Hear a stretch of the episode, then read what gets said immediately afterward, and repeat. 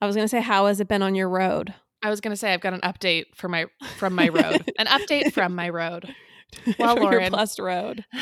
as I'm traveling on my road um, down to get my my hair done Tuesday night, you know, because on your road you stop and get a, a full.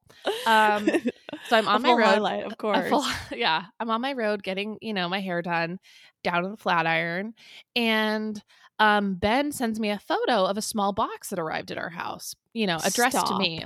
Stop. and I've actually. I've actually been on a moratorium of spending. So I knew that I hadn't ordered myself any, you know, products or bullshit. right. So it's addressed to me and on the side of the box is a note. You ready? Wait, I I'm honestly like for lack of better terms, like I'm about to shit myself. This cannot be from It's from my shaman. This cannot be from the enlightened Facebook purchaser. You bet your ass it is, okay?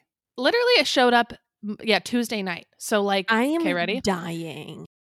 That's right, you guys. Our favorite Facebook marketplace, Sage, Poet, Patron, he reappears in Chandler's life in the form of a present and a handwritten letter. If you'd like to hear what's contained therein in the words that he wrote from himself to her, join the link in our show notes. Click on that Patreon link. We also get into a tumble I took in the streets of San Juan, Puerto Rico. I almost went to the ER after I literally ran headfirst into a metal street sign accidentally.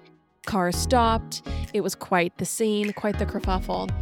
And then after those two anecdotes, Chandler and I get into Prince Harry's media blitz. So he's out there, he's promoting Spare, he's going on ITV, 60 Minutes, Stephen Colbert, he's everywhere. Well, Chandler and I get into the most interesting things he's revealed his relationship with plant medicine, him talking about his family's obsession with the tabloids.